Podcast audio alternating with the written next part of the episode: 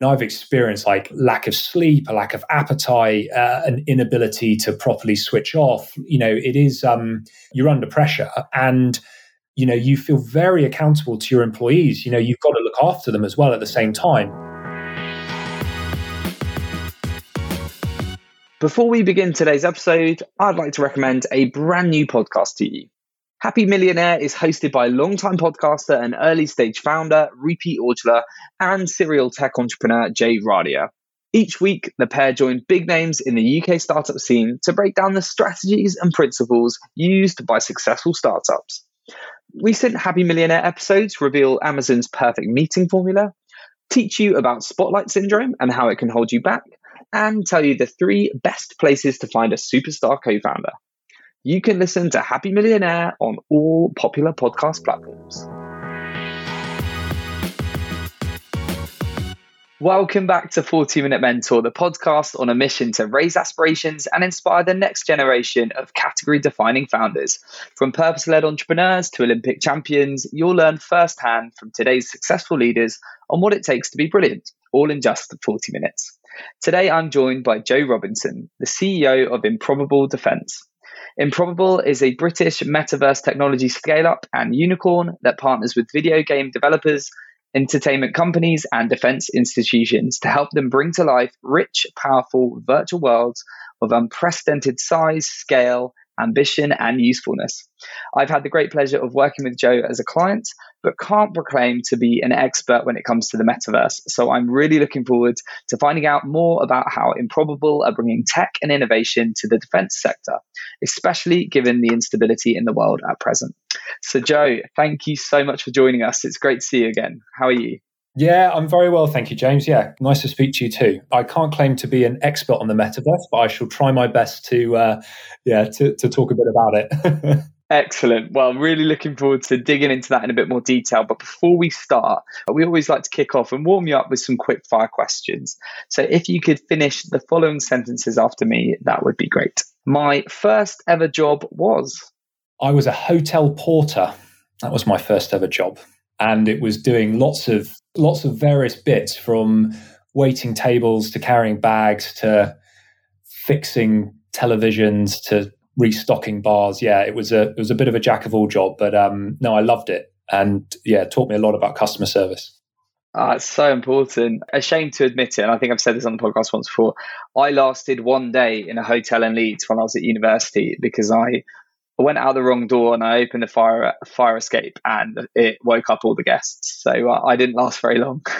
I'm glad you enjoyed your your experience.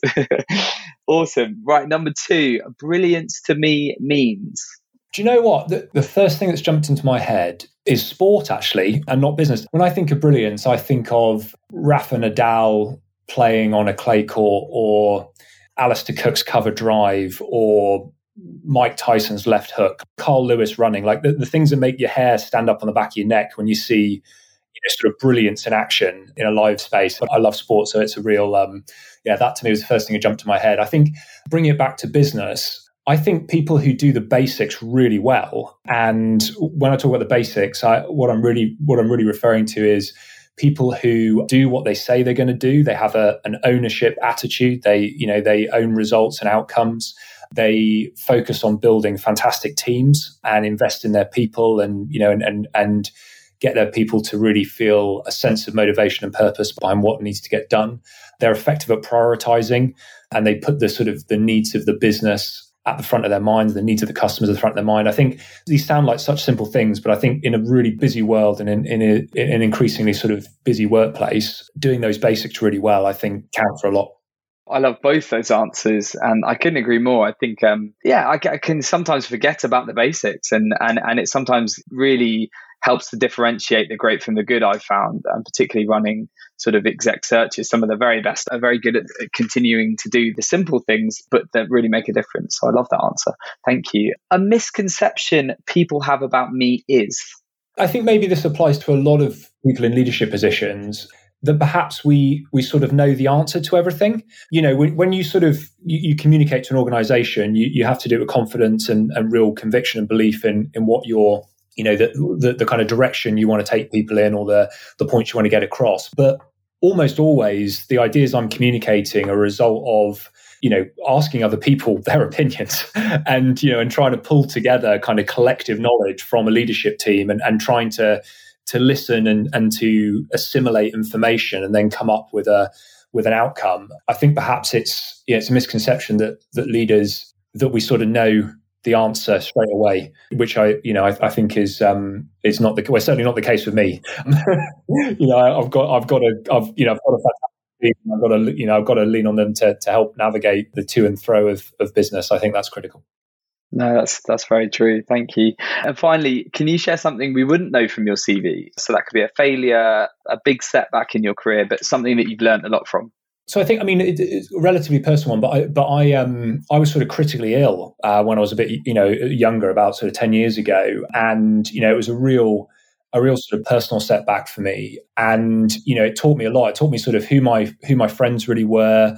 It taught me about the importance of kind of mental resilience and how to kind of be comfortable in your own company and reset the expectations on yourself as an individual when you're sort of prioritizing living first as a kind of baseline and then you know get kind of working beyond that. So um, i'm not unique in that regard at all. I mean a lot of people in, in the sort of young people do face these sort of health crises at different points. But i think that that shaped a lot of my sort of perspective and, and outcomes on career and growth as an individual Oh, well, thank you for sharing um, such a personal story. And I think that's um, really interesting, really insightful, and hopefully gives a lot of hope to anyone listening to this that might be going through a similar situation. Well, thanks, Joe. I really feel we, have got a, a, very interesting insight into you and the way you think about things. But um, going back to the earlier parts of your career, then you spent 10 years working in the MOD, including stints in operations and intelligence, which is a really unique and interesting place to start a career.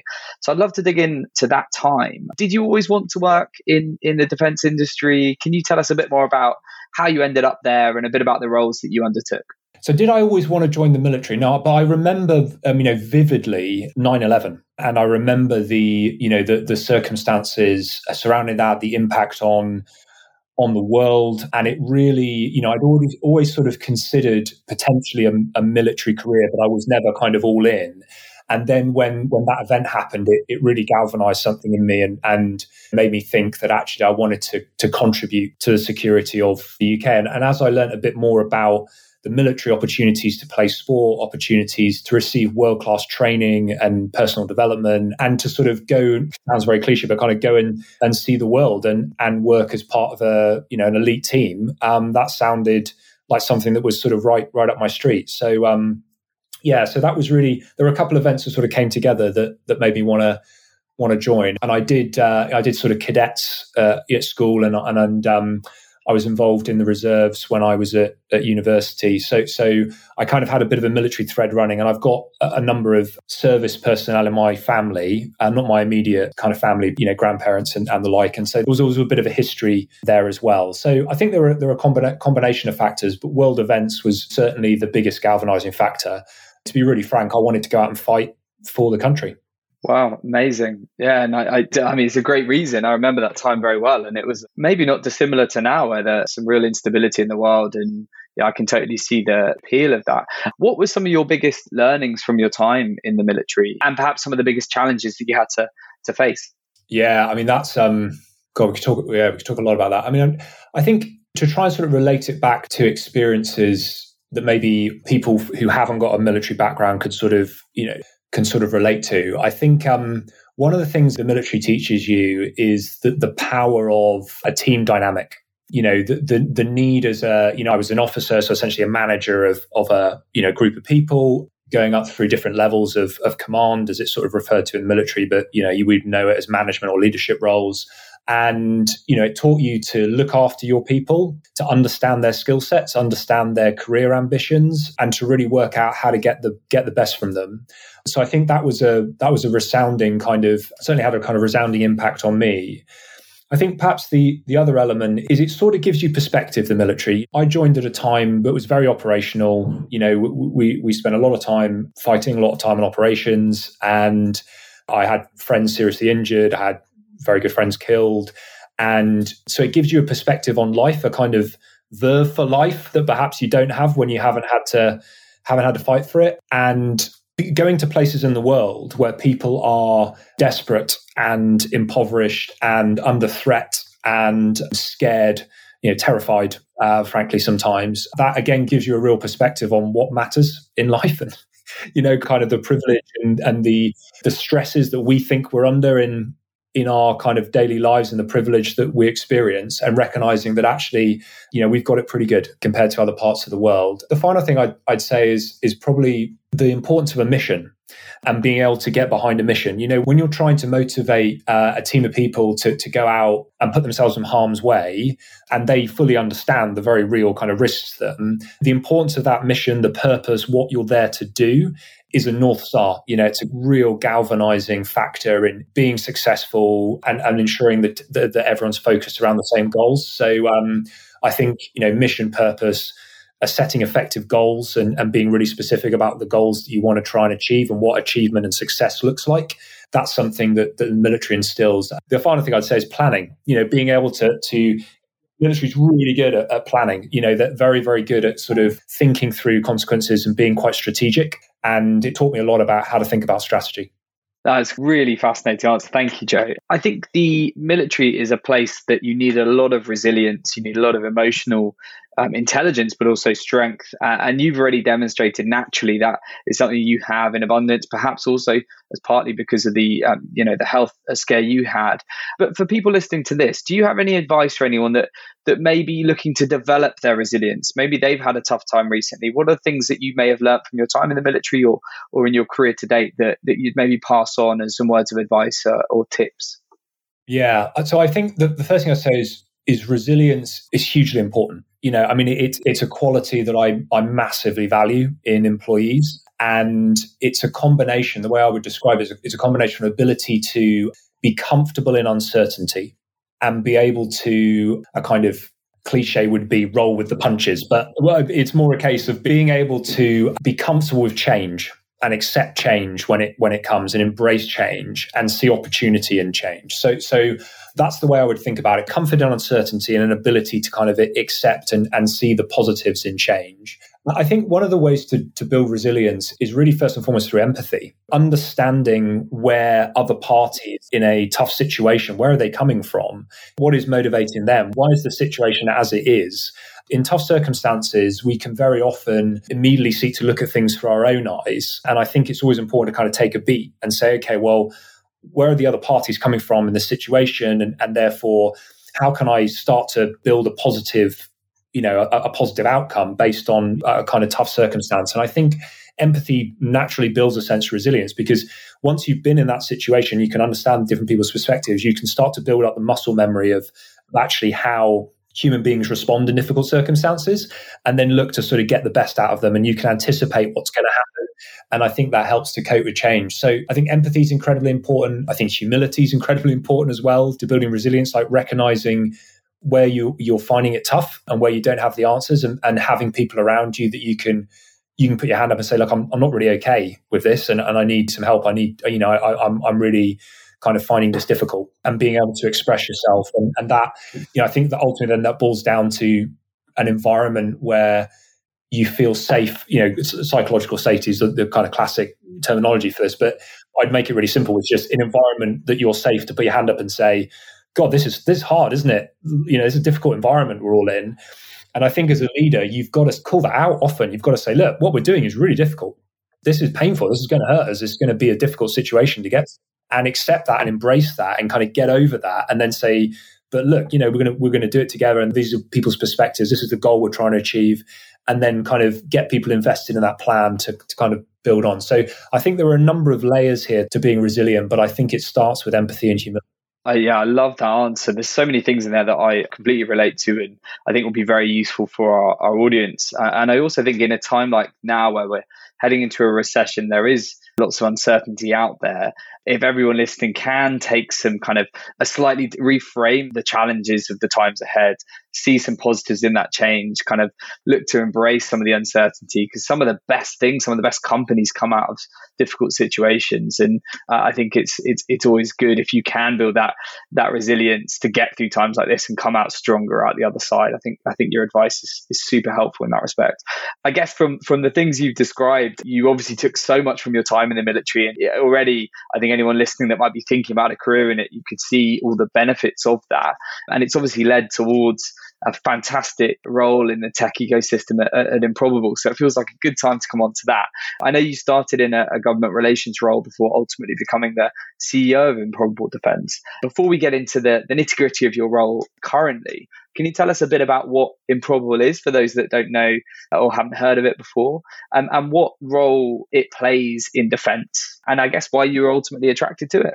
Sure. Yeah, absolutely. So Improbable is a metaverse company. So we build new types of virtual experiences and we enable the building of new types of virtual experiences for the gaming and entertainment industry and in, on my side of the business for the defense and national security community. So what does that actually mean to, to our customers in the defense and national security space? Well, the threat landscape, so the the the international environment has only got more complicated. And, and James, as you said earlier, you know, frankly, the world is quite an unsafe place at the minute.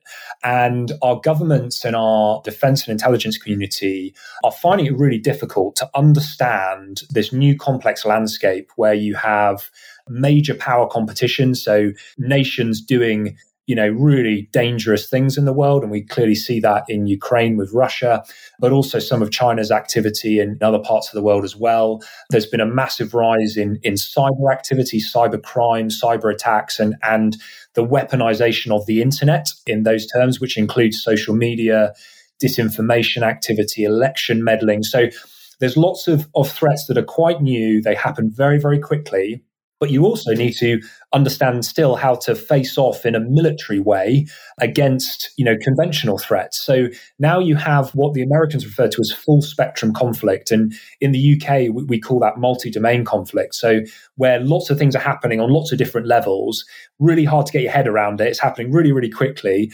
And then on top of being able to understand it you've then got to build a response that's effective. So you've got to train your soldiers and your service personnel effectively to understand and respond to this stuff. You've got to build better plans. You've got to be able to orchestrate operations in a way that, that is faster than the bad guys and, and creates a kind of better outcome for you. And really, you know, the, the only way to do that is to is to recreate that complexity in a virtual world.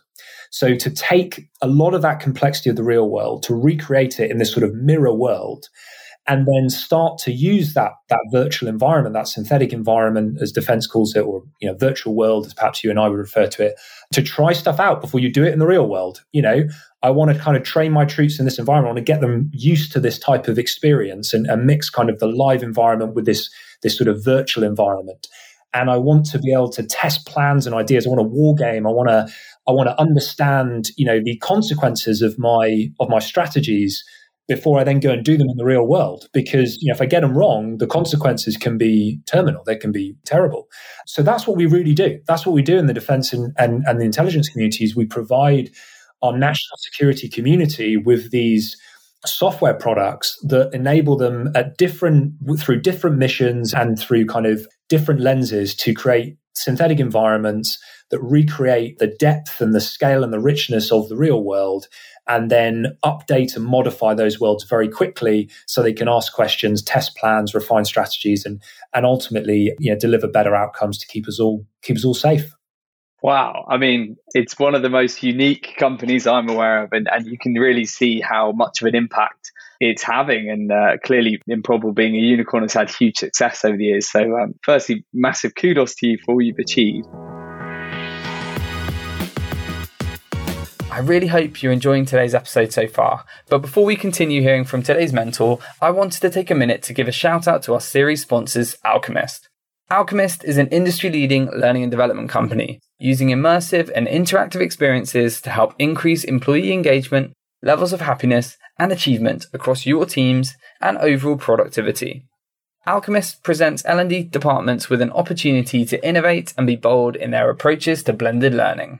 If you love the sound of this as much as we do here at JBM, then head over to thisisalchemist.com forward slash 40 minute mentor to learn more. And now back to our 40 minute mentor. Before we come on to talk a bit more about the metaverse, which I'm sure our listeners are going to be really interested in, just coming back to you, Joe, I mean, you've clearly made the transition from the military into the, the tech world. Uh, you've then, you know, moved roles to become a, a first-time CEO. I'd imagine there are people listening potentially from military backgrounds that are maybe transitioning now or kind of have their eyes on the top seat at some point in the future. Can you tell us a bit about how you personally have made those transitions and what helped you along the way? Have there been any particular challenges that you faced or, or advice you'd give to anyone else kind of on that journey now? I think the first thing to say is that, you know, CEO is probably the worst defined job of all. You know, it, it doesn't really have a kind of a fixed job description. You're ultimately accountable for the business's performance across all verticals of, of the business. And on the other side of things, when things are going badly, you know, it is your fault at the end of the day. You know, the buck stops with you. So, so there's that ultimate level of accountability. But you know, there isn't really a kind of formalized training for the role. And I think in a in a tech startup, that's sort of amplified because, you know, things you move very, very quickly. You know, if you're a venture capital backed business, you're you're always in a race. You're in a race not to run out of money, not to run out of time. You've got to find product market fit for for a technology that that no one's ever heard of before and you know solve problems that that frankly have, have never been properly solved before and you then have to sort of you know capture the market scale the business sort of add the business side to the technology side. And that's very difficult. And, and i think that you know if you read accounts from other leaders other executives you know that there is this sort of constant sort of fear and anxiety. And um, you know, I mean, I've experienced like lack of sleep, a lack of appetite, uh, an inability to properly switch off. You know, it is, um, you're under pressure. And, you know, you feel very accountable to your employees. You know, you've got to look after them as well at the same time. So, so I think that if I was going to say, like, what is the one most important skill? Like, and, and I'll, I'll quote Ben Horowitz on this one because because he I think he absolutely nailed it. He's one of our investors and you know fantastic guy. And I totally agree. I think the most important CEO skill is is essentially preventing your own impending psychological breakdown. you know, you you basically need to learn how to cope. You need to learn self care. You you need to you need to build you know a, a team of fantastic people that you can lean on grow a network that that can support you you need to be a master of your own time because you'll never have enough time. You'll always have too much to do. And so you've got to ensure that you're providing that time to get the balance that you need to prevent yourself from, you know, from making bad decisions because you're finding the environment tough. I think mentors really help people you can bounce ideas off that you trust. Also accepting, I think that the reality of any advice you get you need to take that in, but you need to also recognize that you're the one who has to make the decisions. You know, you can never kind of pass off decision making and accepting and owning that is, is very important. And then I think, you know, I mean, this, is, this is sound, re- uh, coming back to the basics again, this is going to sound really crazy, but I think some of the most effective senior leaders and CEOs I've seen, they know how to work. And again, that's like, it sounds really, like really basic, but in my mind, like knowing how to work are things like, like I said, mastering your own time, understanding what needs to get done. So being able to effectively prioritize and focus and you know and only focus on like a maximum of, of, like two things at once. You know if you try and do three or four things once you, you know you're just gonna you're not to be able to do it. Understand the things that only you can do. So being in a position where you know you, you're taking on the things you know and you're owning those things that only you can do and then and then effectively delegate and manage the rest of those tasks on your list. And then i mean the final thing i'd say is and I'm a big believer in, you know, and I know he's a very old, he's a very old, sort of historical management consultant, but Peter Drucker and his perspective on this. And, you know, the most important advice I think you can get from reading Drucker is understanding the difference between what you need to do and what is right for the business. You know, these are not the same. You know, as a CEO, you need to do what's right for the business always. So, you know, what decision overall is right for the business? So, not for your employees, not for your shareholders, not for your customers, but holistically, what is what is the right answer? And I think that that requires courage And it requires a sense of being able to really ask yourself that question before you make any decision. Because if you don't ask yourself that question before you make a decision, you are always, almost always wrong. Uh, you know, I think CEOs have got to be the master of this question. What is the right thing for the business? Because they have a perspective and a knowledge of the situation, which is fundamentally different from everyone else but it's difficult because you're pulled in lots of different directions. And that's why I think it takes a bit of courage. And I don't mean sort of the kind of courage you have to experience in the military. That's, you know, that's, that's real courage. I'm talking about sort of, you know, courage in business to try and do, do the right thing. And I think that, you know, that's sort of perspective that, that one needs to, yeah, that, that, that one needs to take as a, as a CEO and, and kind of own that question, you know, what is the right thing for the business? And, that question is almost always a hard one to answer. Yeah. No, thank you, Joe. That's such a comprehensive answer, and I think very helpful for anybody that's either a first-time CEO or or somebody uh, aspiring to step up into that role. We've sort of teased the potential of talking about the metaverse, and I feel we should, given you're the CEO of a metaverse company.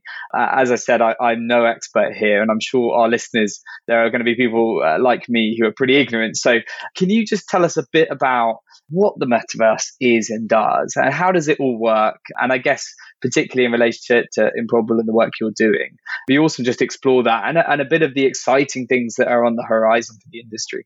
Yeah, okay. So, so I think, look, it's absolutely worth pointing out, James, that the, the metaverse is a term that that means many things to many people. You know, I'm not I'm not going to go into the sort of the, the history of the term, but you know, if you you you look back, and it's a term that really emerged in the, in the early '90s out of a book called Snow Crash uh, that started to kind of understand and start to explain what a in a fictional sense what the metaverse could mean. So i'll explain this through sort of my lens but the first thing to say is i absolutely don't own a monopoly on on the description of the metaverse and i think it's something that dramatically will evolve as new types of technology come to bear and i'll, I'll try and touch a bit more on those. But you know, practically i define the metaverse as a new type of immersive rich and i mean fundamentally meaningful shared virtual experience where value can be exchanged between participants and across many diverse virtual worlds that will interact seamlessly with each other. So, so I think there are three themes here. There's the it's a new type of, of, of, of meaningful experience. It's a it's a virtual experience where people will genuinely derive human meaning and will want to build relationships and will want to exist and enjoy that virtual experience in the same way that it, they exist and enjoy in the real world. I think the second theme is is the metaverse will demonstrate the exchange of value. So the ability to actually to make money, to exchange goods, to conduct a genuine exchange of value, and that's that's made possible by and sort of legitimized by blockchain technology. And I think the the final piece is that is that the metaverse in, in, in our mind and in Improbable's mind is really all about the plumbing the technology that runs under the hood of these virtual experiences, which enables you to bring lots of different diverse virtual worlds because we won't all want to experience the same metaverse. We'll want to experience our own, you know, our own flavor of, of the metaverse, our own types of virtual worlds, which will no doubt in the first instance be built on existing IP. So maybe there's a Lord of the Rings virtual world or a Harry Potter virtual world or a, you know, I come back to a sport analogy, you know, Ashes cricket virtual world, you know, perhaps where we always beat the Australians, I don't know. But you want to be able to interact between those virtual worlds. You know, they, they, they can't exist in isolation. The metaverse is a combination of those virtual worlds, the ability to move seamlessly between them and then have that value exchange, those owned assets made possible by the immutability of the blockchain to transfer between these virtual worlds. And therefore, much like the sort of the notion of property ownership in the real world, you know, we can take what we own with us. What we own is is a you know is is something that doesn't change when we sort of change our you know as we as we travel or move around. So I think that's something that is really important. This has profound implications for the military you know, being able to capture the rich and immersive nature of of the real world and the you know that that that sort of sense of the complexity of the real world in you know in a in a virtual experience and and then having the plumbing under the hood to be able to update that very quickly and modify it and have different people contribute to it and then to collaborate more effectively you know to be able to collaborate with lots of different people you know, getting thousands of people into a virtual stadium to experience a virtual concert right? Or a, or a virtual sporting event. It's the same underpinning technology which will transform and indeed is transforming how the military train for urban combat, where lots of stuff is happening in a very tight space geographically and when, where lots of activity is happening, there's a heavy compute load on the system. And that's something that where there are direct crossovers between the entertainment industry and the, and the sense of community and togetherness and the same underpinning foundational technology, which will enable our, our friendly militaries to get better at, at, at operating in urban environments. It's absolutely remarkable and, and incredible how the technology has evolved and how this, what felt like a kind of dystopian, not going to be a reality, is suddenly something that is at the forefront of um, you know major industries and innovation in a way that I, I personally never envisaged. And so I, I'd, I'd, imagine for some people that's very scary, but for others, it's just unlocking incredible opportunity and so exciting. And I, I can yeah, I, know from people at Improbable what a, what a cool place to work it is, um, and it's kind of a nice segue into my next, just the the final part of our conversation. I just wanted to talk a bit about culture and building teams because you know, in order to achieve the big ambitions that a VC backed business like Improbable has, uh, you need to be able to attract the best, retain the best, and create an environment that those sorts of talents can thrive. I love the company values that Improbable have. You know, uh, reach for the impossible, relentless humility, action over fear, improvement over comfort. Can you tell our listeners a bit about what they mean to you, how you put them into practice day to day as a leader and, and for the team? And also, uh, selfishly, I'm interested how you, from a recruitment perspective, how you test for that in an interview process. Sure. Okay. So, so, I think the first thing is, you know, our, our, company values are deliberate. I think which which sounds, but you know, we've defined them. We've t- spent time thinking about the type of target culture that we we want to create, and fundamentally, all of them boil down to something really basic, which is how at the company we expect to be treated and how we expect our people to treat each other and also how how to behave with our customers and those who are inter- our partners that interact with us. You know, in my mind, culture is when it really boils down to it, it is its behaviors. It's how you actually manifest your own behavior in a workplace environment, and then your values are there to to help set the rules of the road for what you want those behaviors to be and what and how you want to what behaviors you want to endorse what behaviors you want to encourage in, in people. So that's the first thing i say. When it comes to kind of unpacking our values you know relentless humility is is all about it's about assuming good intent. It's about um you know giving the benefit of the doubt to people and, and kind of always doing what's most important for the mission. And people who demonstrate relentless humility they're they're active listeners they're vocal about mistakes. They stay grounded. They recognize their own their own fallibility and where they they have their own limitations. It's similar to a kind of um, an amazon leadership trait which i think is sort of strong opinions weakly held so, you know, we want people to have the safety to express themselves, but we also want them to have the humility to recognize where, you know, better ideas exist and then to kind of embrace change. Um, and that kind of gets me onto the second one, improvement over comfort. You know, this is this is about constant self-improvement. So curiosity, thoughtfulness, and ability to recognize that that you can always learn more. And you know it's sort of okay not to know but it's not okay not to learn i think is is one of the ways i would kind of couch that action over fear. I think this is this is huge because when you're in an environment where you know th- there's no point in hiring fantastic people if you don't free them to make decisions effectively and to own those decisions themselves and to help them you know feel empowered to make decisions quickly. You know, part of the advantage that tech companies have is simply speed. We can work faster than potential competition because we're leaner and we're smaller and it reminds me of, of this value reminds me of something from the military actually that, that we call mission command, which is essentially a way of managing where you set clear goals, but you don't tell your organization how to achieve those goals. You empower them to have the resources and the time and the space to go and work out the best way of achieving that outcome. So you become very goals driven as an organization. So, to achieve effective action over fear, you need to provide this safe environment on which people can can try stuff and fail, but also they feel empowered to deliver a goal. But then you've also got to set clear goals and, and set clear expectations. I think that's sort of at the foundation of our core company values. And you know, we're constantly. I mean, the final area is, is, is aiming for the impossible. So, being in a position where we're always trying to to drive to deliver extraordinary things and you know we believe we can get there there's a strong belief in in knowing that that just because a problem hasn't been solved before that that it can't be solved or that we can't get there in the end. And i think i think that's incredibly important because that's quite inspiring. It gives people the inspiration to recognize that really difficult barriers can be overcome. And part of reinforcing that value is through storytelling.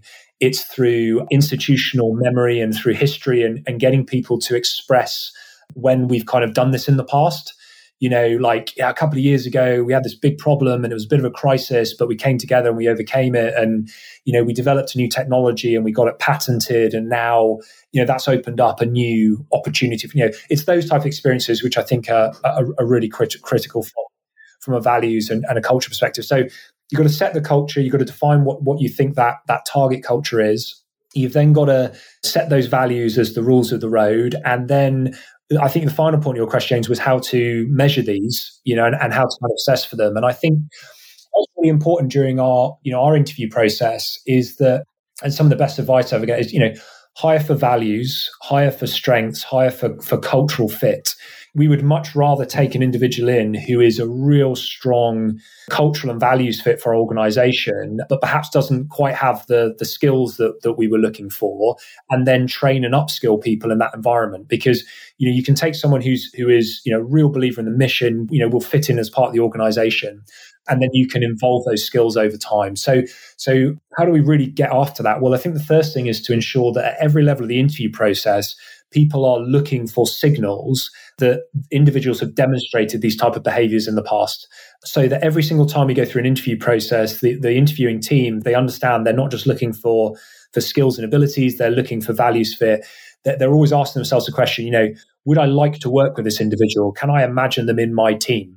You know how are they going to given my current circumstances right now the work i'm working on how do we think they would respond to those circumstances? Recognizing that there'll be know, positive stuff happening and there'll be challenging stuff happening and how can they sort of you know how will they fit into that organization? And then the final level is is a final fit. So you know i conduct all of our final fits still for all, all our sort of senior and executive individuals and i have a, a small trusted cadre of executives that do other final fits. And that is purely about cultural fit for the organization.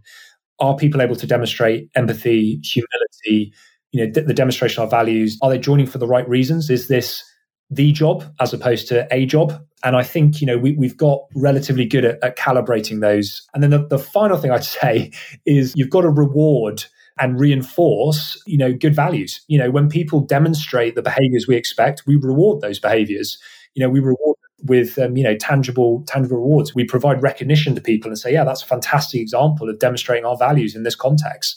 And then your values become part of the DNA. They're not just something that you stick up on a poster and, you know, I stand up at the Christmas party and, you know, aren't we good at, you know, these are our values of business, aren't they important? And then put them in a drawer for the rest of the year. These are things that are, you know, they're part of our DNA. And that's, I think, is, is critical to a healthy culture. I couldn't agree more. Thank you so much, Joe. And I think that's super helpful for anybody that's uh, thinking of applying for roles at Improbable, interviewing for roles at Improbable, just to see what really matters to you. And I'm sure also those qualities and the way you assess for them is something other founders and leaders can hopefully use as they interview talent for their own businesses. Sadly, we're at an end, Joe, and I've got three final questions that I wanted to wrap up, but I've really, really enjoyed our conversation. So, in one sentence, what does the future hold for Improbable Defense? We're all about delivering mission value to our customers. So I would expect us to be deepening the delivery of existing mission value and broadening the scope of that mission to other parts of the national security community. Fantastic. And if you could be mentored by anybody, dead or alive, who would it be and why? Oh, man. Uh, I don't know. I think maybe this topic. I've been thinking lots about communication recently and the importance of more effective internal communication. You know, we're about 300 just over 300 people now. And it's as you get bigger, you realize that you have to communicate more regularly.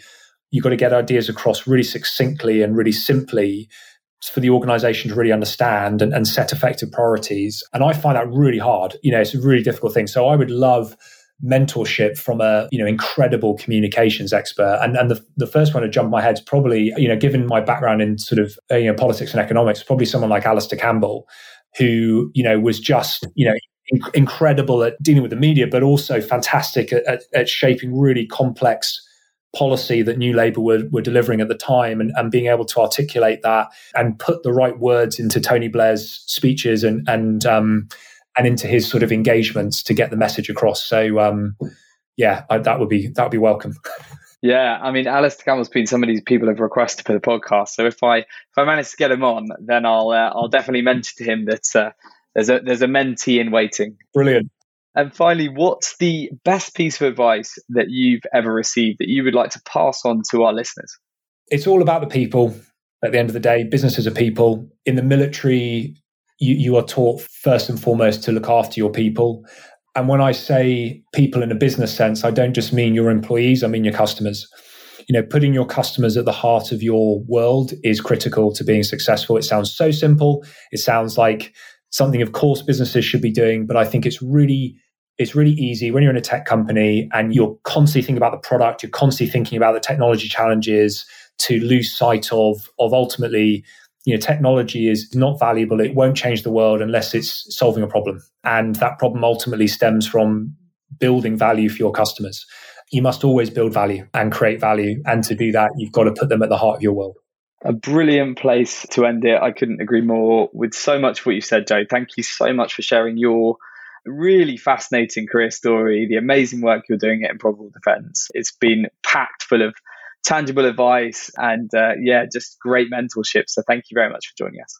James, you're very welcome. Have a great day and look forward to connecting soon. Thank you so much for joining today's episode. I really hope you got a lot out of it. If you've enjoyed the series so far, it would help us out a lot if you could leave us a review on any of your favourite podcast platforms. Plus, if you have any suggestions for any future guests or sponsors of the podcast, then please do drop us a line at info at jdmc.co.uk. And don't forget to tune back in next week for an extra treat to finish off this series. You won't be getting just one 40 minute mentor, but two. On Monday, I'm joined by Eleanor Kay, the Executive Director of Newton Ventures Programme a joint venture between London Business School and the VC Local Globe. Here's a sneak preview of our conversation. I was working ridiculous hours, six days a week, working with some of the smartest and most difficult people, sometimes not coming home for more than a few hours or even days at a time as I was traveling so much. But it was so impactful on me as a person. Can you be taught venture? And here I am. I'm two years in. I can talk pretty competently around venture capital. How can we build a cohort of people who are bringing diverse opinions, are challenging everyone's sort of best practices and ways of thinking, and bring the greatest minds into the room? Essentially, if you don't feel like you belong at the top, then you're not going to stay around very long.